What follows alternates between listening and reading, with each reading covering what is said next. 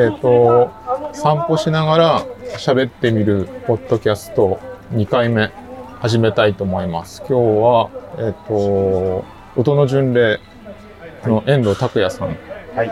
えーわざわざ東京からお越しいただいて、そして五所川原のえー立ちねぶたの見終わった後、五所川原の街を歩きながらえー喋、ってみたいと思います。じゃあ、行きましょう。はい。はい。お願いします。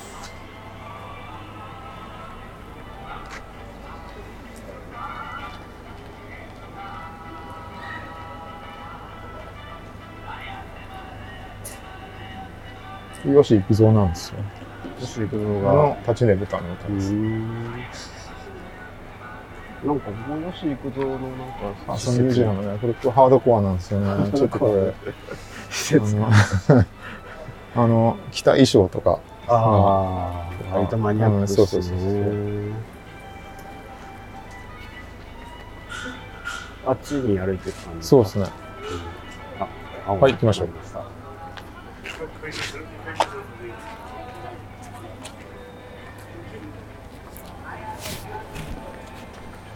いやー、遠藤さん、どうですか、立ちねぶたは。いやー、よかったですね。面白かったですか、うん。なんか、昨日、昨日は青森のはいはいはい。ねぶ、ねぶた、ねぶたはい。を見て、まあ、今日は五所川原。はい。はい。はい。違いがね、やっぱありますよ。ああ、そうですよね。うん。それがすごい。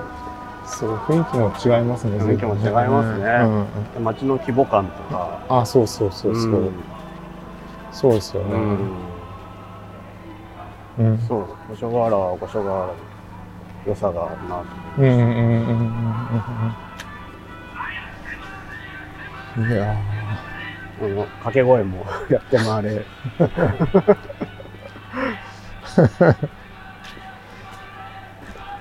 ー、街終わるとこんな静か、祭り終わるとこんな静かなんですね。ん。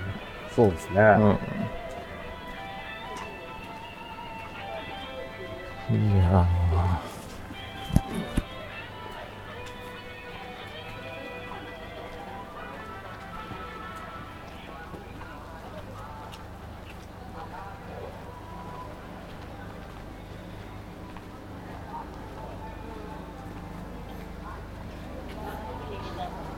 ここも有名です。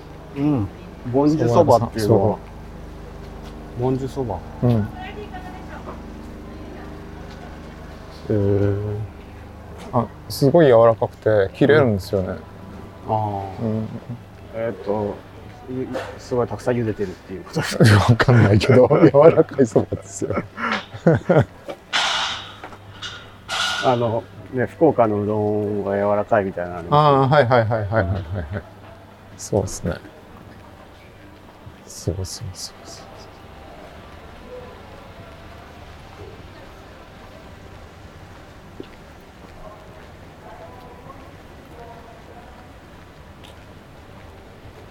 う。いやー。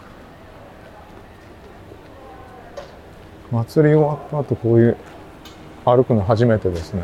うん今日なんか、ちょっと風があって、うんうんうんうん。まあ、暑いんですけど、風は少し涼しくて、はいはいはい。いいですね。なんかやっぱり東京の暑さと比べると、うん。すごい涼し過ごしやすいな。昨うん。日もそうでした。うんうんうんそうですね。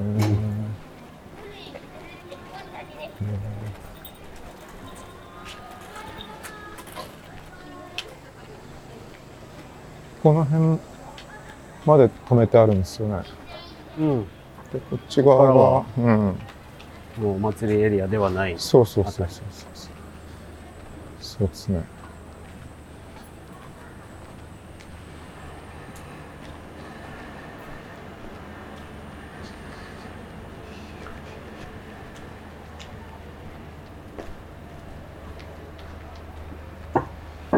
いや、遠藤さん、あの、ぼ僕らは、あの、ずっと月1回で、音の巡礼っていう、何集まり？じゃあこあこう音巡りこうみたいなことを言ってますけど。そうですよね、はい。言ってますけど。まあ実際はまあズームで集まっておしゃべりをするっていう感じですね。おそうですよね、もう何年ぐらい経ちましたかね 1, 年ぐらい経ちそうですね。1ましたかね年はもう過ぎましたかね。うんうんうんうん、毎月1回やって。うんうんうんうんはい。そうですねうん。僕もずっと参加させてもらってるんですけど1ヶ月に1回はい。なんかいろんな適当なこと喋っていろんな 頭の整理できる良い機会になってるんですけど、はい。なんか遠藤さんにその音の巡礼の話とかはい聞き。たいなと思ってえあんまりあんまりちゃんと聞いたことないんですよねえそうですね。僕が、うん。うん遠藤さんにインタビュー受けるっていうのははい。何回かあるんですけど、え僕は遠藤さんの話聞くってことはあんまりなくてえはい。まあちょっとそういう話をしてもらえたらなと思ってはい。でそもそもそうですね。うん。まあでも、その、その巡礼って言ってもなんか、自分も、あの、なんかこういうことをしたいっていう、なんか形が決まって始めたというよりは、うん。割と、すごい柔らかいものとしてうん。始まっていて、うん。まあその活動をしながら、どんなことになっていくかなっていうのを、まあちょっと実験的にやってるみたいなうん。こともあるんですが、まあその音の巡礼っていう言葉から、うん。まあわかるように、えっとまあ大切にしてるのは、まあ音と、まあその巡礼というですね、うん。まあある種こう、なんていうんですかね、祈りとか、あの、どこかを巡るとか、まあなんか結局今はそれはなんか、ローカルとナラティブみたいな、なんかそういう。ローカルとナラティブ。はい。うんなんか僕仕事柄、本当にいろんなお寺さん、まあ小山田さんもそうですけど、うん。いろんなお寺さんとの付き合いがあって、うん。で、まあこの今日もまあその法栄寺さんうにん。お参りさせていただきましたけど、うん。まあ、全国各地のいろんなお寺に行って、うん。まあ、そこの住職さんとか副住職さんとか、あのお坊さんのお話をこう聞いたり、うん。まあ、一緒にその今日みたいにこのねその土地の、まあ、お祭りに参加してみたり、う ん美味しいもの食べに行ったりとか、なんかそういうことを、まあ、させてもらっているんですよね。でなんかそのお寺のというなんかそういう存在うんその現代のお寺という存在が、まあ、どう成り立っているというか、うん。なんかそういうことをまあ考えるわけですけど、すごくそこでまああのやっぱりキーワードとしてローカルローカルであるっていうことと、うんまあ、あとはなんかナラティブ、まあ、物語性といいますか、うんうん、なんかその2つのキーワードがうん。すごいこう、なんていうか重要だなっていうふううん。にこういろんな人の話を聞きながら思っているところがあって、結構その音の巡礼の活動っていうのは、うん。まあ、音っていうことに注目しながらも、うん。まあ、そのお寺の持つローカル性とか、まあ、そこにいるお坊さんたちのナラティブみたいなところにうん。こう目を向けて、うんなんかそういう音を集めていくような、うんうん。まあ、そんな活動に今うん。なってるかな。うんうんうんうんうんうん。うんなるほどなるほど、はい。うん。そうですね。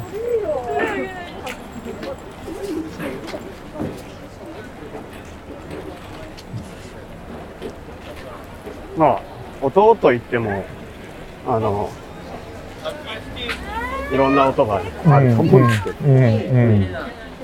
そうですよね例えばまあすごく大きいのはお経がありますよね。なん。かそのまた別の活動でテンプルモーニングラジオっていうポッドキャストを、まあ、あの僧僧侶の松本翔慶さん。と一緒にうん。あのやっていてそれは平日毎朝6時にあのお坊さん。同士の対話を配信するといううん。ポッドキャスト番組なん。ですけど、その後半のコーナーを、まあ、音の巡礼のコーナーということで、うんあの坊さんのお経を配信してるんですね。はい、そうですね。うん。それは、あの、いろんな各地のお坊さんがはい、はい。撮った、まあその撮ったっていうのも、なんかこう、マイク立てて、綺麗に撮りましたっていうよりは、うんもうスマホ1個置いて、うん。まあ割となんていうかラフにうん。録音した、うんまあいわゆるフィールドレコーディングですうん。ね。うん。うん。お経のフィールドレコーディングみたいなものを配信していて、うん。それも本当にいろんな宗派の、そして各地の、うん。まあそれこそ小山田さんのお経はちょっとなまってたりとか、はい、はい、はい。なんかね、あの、そういうのもあったりとか、宗派によってこうね、あの、微妙に読み方とかなんか抑揚が違うみたいはないこととか、はい。うん。なんかそういう違いを楽しめるうん。のをやっていて、うんそのお経も集めているし、お経の音源を集めているみたいなこともやっていますね。うん。うん。うん。うん。そうですよね。あれはとっても面白いですよね。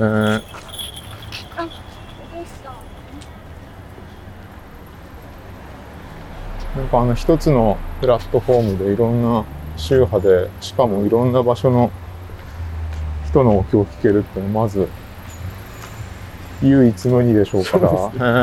まあ、最初はそんな考えずにやり始めたんですけど、うん。なんかその聞いてる人の声を耳を傾けてみると、なんかこう意外になんかこう仕事しながら聞いてますとか、家事しながら聞いてますとうか、ん。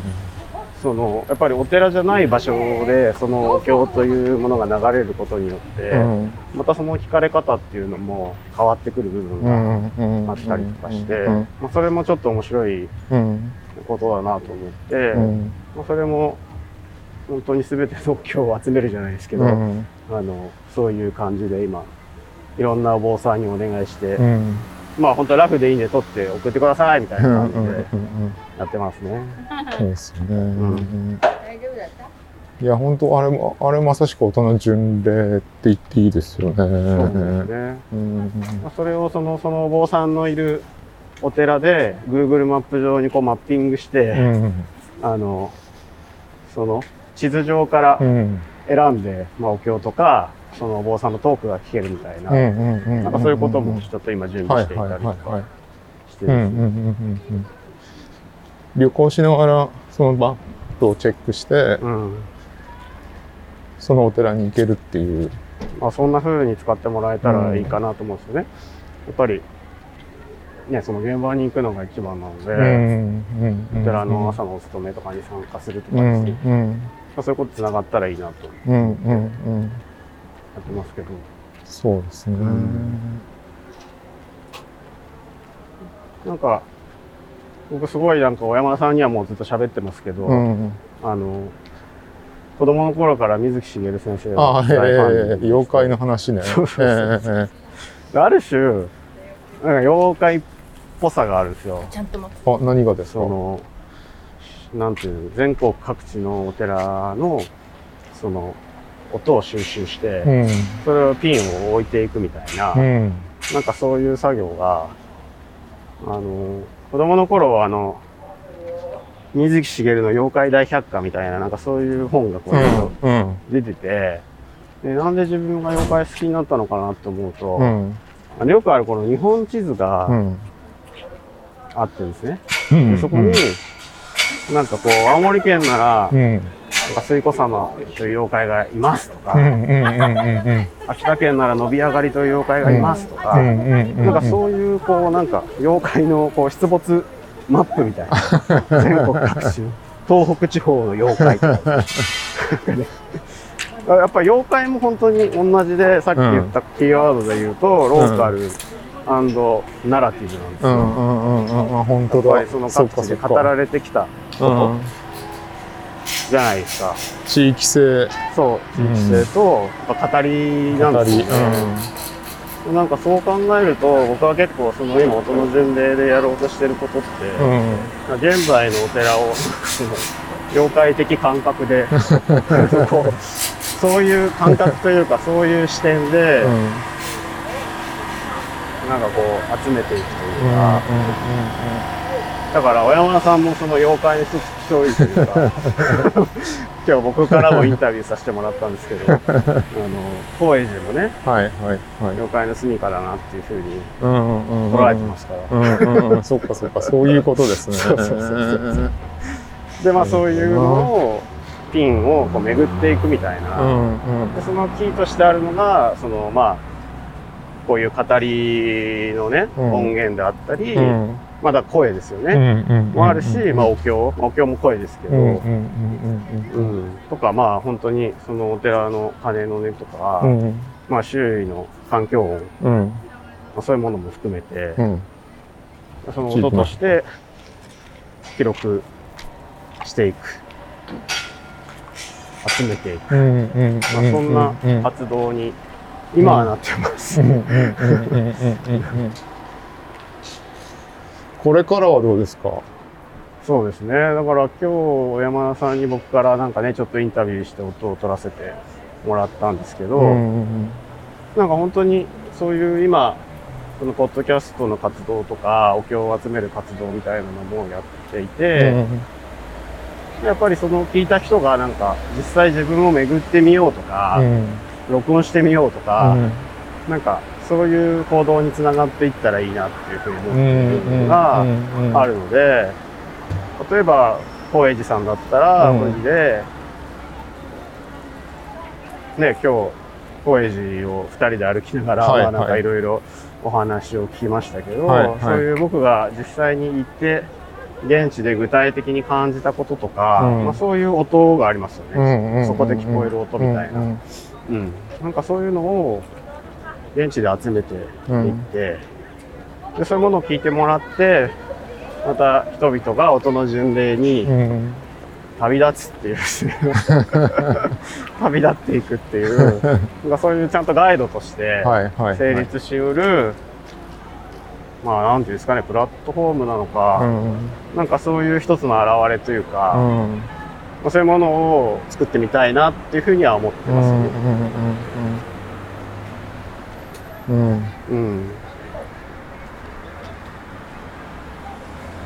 だからやっぱ、もう一つ、このなんか失われていく文化とか、はい。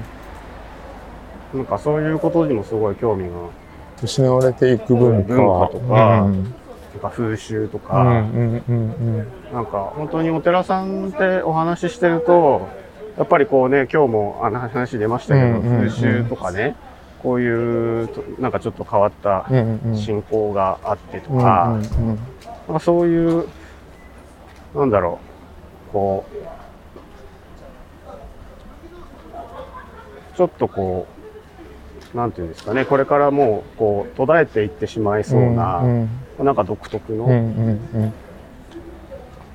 こうなってしまっているみたいなですね、そういったものが、こう、集積している場とも捉えてるんですね、お寺とか、まあ、お寺だけじゃないんですけど、あの、昨日、小山田さんと行った居酒屋とかも多分そういうもので溢れていたと思うんですけれども、でもそういうものってやっぱり時代の変化とともに、こう、失われていってしまうものっていろいろあるなって。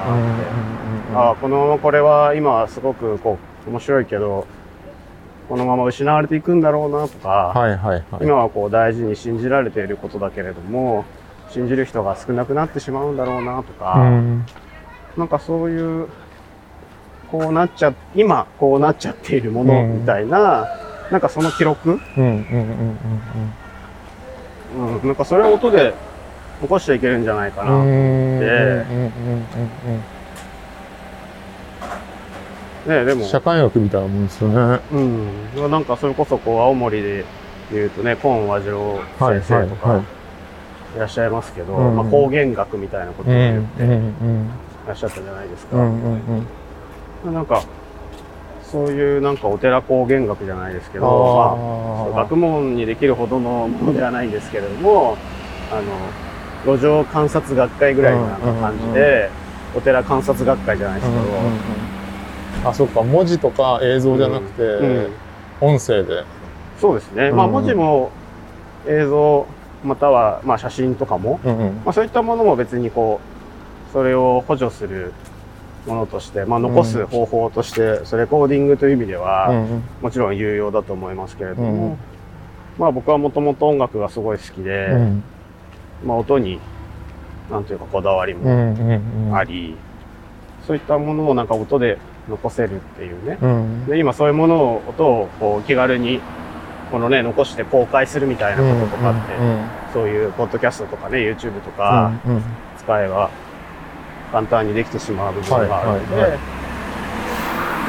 なんかそういったものをその音の巡礼という名前で、あの、発表していくことで、うんうんまあ、そうういう部分に共感してくれる人たちがね、んはいはいはい。現れて、うん。自分も録音するとかですうね、んうん。なんかそういう運動につながっていったら面白いなと思って、うんその最初に話した乙女栗校っていう、その小山田さんも一緒にやってるグループも、なんかそのサークルですけど、そのサークル活動が、からそれぞれの、なんていうか行動みたいなことに結びついていったら、うんうんあうん。いいなと思いながら、はいはいはい。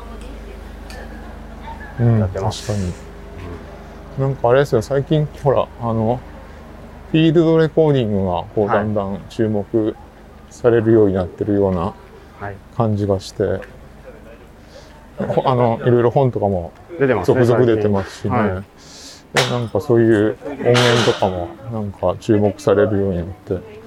これってなんかあれですかねそのどうなんですかなんか、わかんないんですけど、うん。記録を残すっていう力が強いのかうん。あるいははたまたクリエイティブなのかうん。どんな感じしますか？そうですね。でもなんか、すごい僕、なんか最近プライベートな記録っていうものが、なんかその個人で、なんか発表しやすくなっていて、うんでそういうなんか小さな声みたいな、うんなんかすごいプライベートな声だけれども、うん。なぜかいろんな人が共感するみたいな、うん。ことってすごい起きてるんじゃないかなっていう、まあこれもすごい感覚的なことなんですけど、うん。思っていて、まあね、文字で言うと、やっぱりリトルプレスみたいなことが結構皆さんできるようになってきて、うん。で、一人出版社とか、うん。個人書店とうんか、うん。なんか、文字だけ見ても、そういう、なんだろう、小さな声、うんうん、これまではなんか本当に表されていなかったよううんなうん。気持ちとか気分とか、うん。でも案外そういった言葉にこそなんか共感性を秘めているものがあったりとか、だからねそういうなんか個人の日記みたいなものをリトルプレスで出してそういうのがちゃんと売れてるみたいな、そういう状況もあるなっていうふうに思っていて、だからフィールドレコーディングっていうのもなんかねそういう例えば今までの歴史の中でフィールドレコーディングの CD がミリオンヒットみたいなこととかは ないじゃまあないですか。ないですね。うん。だからこれまでそれはね、そういう、まあ例えばそういう記録、まあそれが作品として発表されたとしても、なんかそんなに、まあ一部の愛好家のみたいなところはあったかとは思うんですけれども、なんかわかんないです。本当に感覚なんですけど、うん。そういうプライベートな声、音、文字みたいなものに、をなんかこう、発表して、うん。それに対してなんかこう、共感が集まるみたいな、うん。なんかそういう時代の空気感みたいなものはうん。ありそうだなっていう、あ ありそうだなぐらいなんですけど、っていうのもあって、だから音の順でね、お経の、お経の音源配信とか、うんそういう地域のお寺のローカルな、そしてナラティブな音みたいな、うんなんかそういったものを発表して、まあどれぐらいの人が面白がってくれるのかな、みたいなのもあるんですけれども、でもなんか時代の空気感的には、なんかこういうのいいねって言ってくれる人ってう、ん。いそうだなっていう。そうか。で、だからみんな撮ってほしいなみたいな。うんうんうんうんうんね、自分もまだやり始めたばっかりで、全然うまくないですけど、うまくないなりに撮って、それをね、こう、インターネットとかで聞けるようにしたりして、うんうんうんうん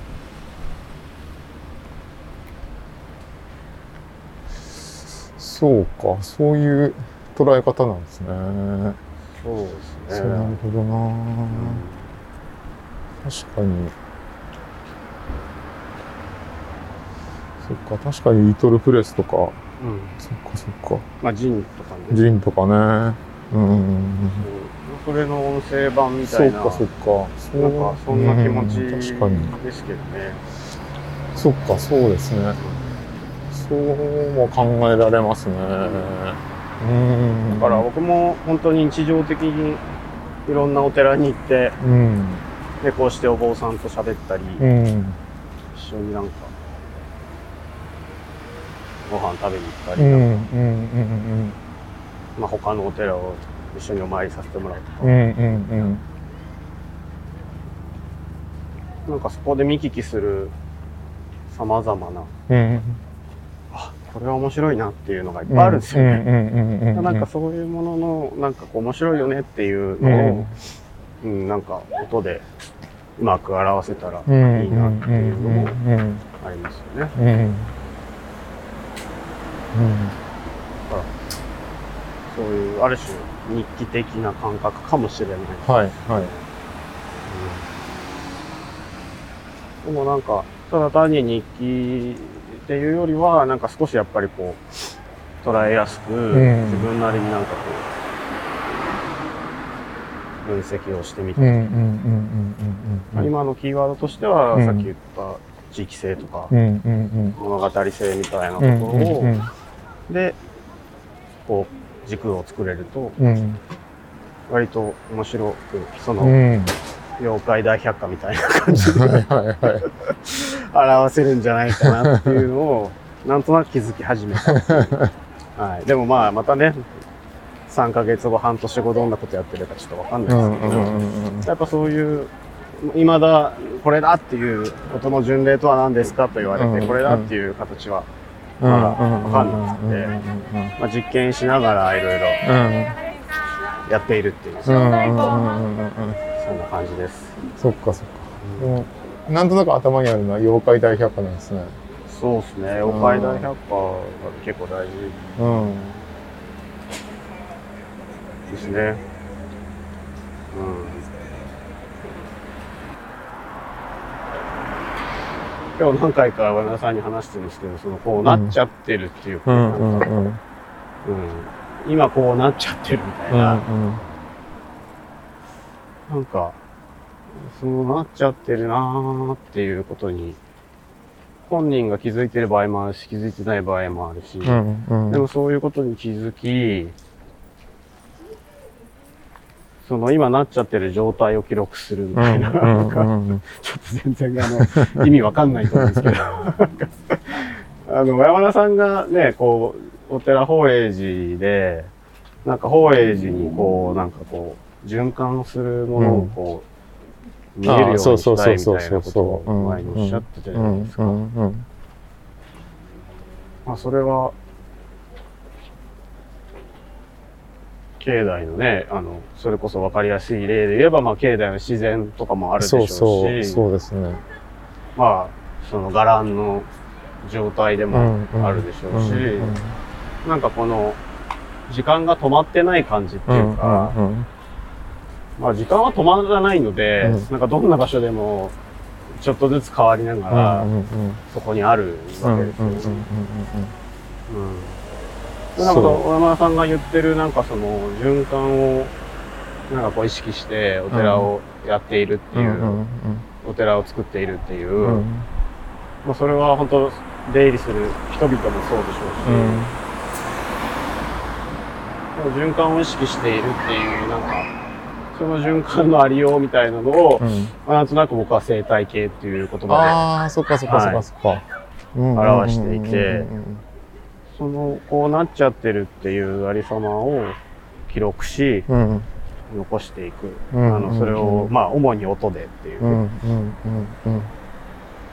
そうですね、うん。全国各地に、はい。まあ、まあ特にそういう、こう、まあ自分のテーマとしてやっぱお寺っていうものがあるので、まあお寺とかね、そういう、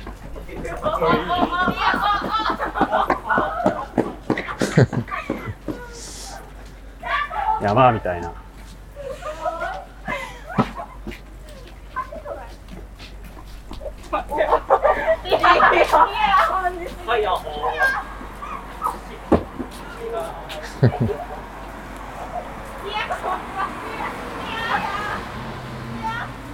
青春ですよ。そうですね遠藤さんこういう子たちと一緒に電車乗るんでしょ今やだな。ああの人たちは違うじゃないですか。自分本人だから。そうかなうん。走って家帰りますよ。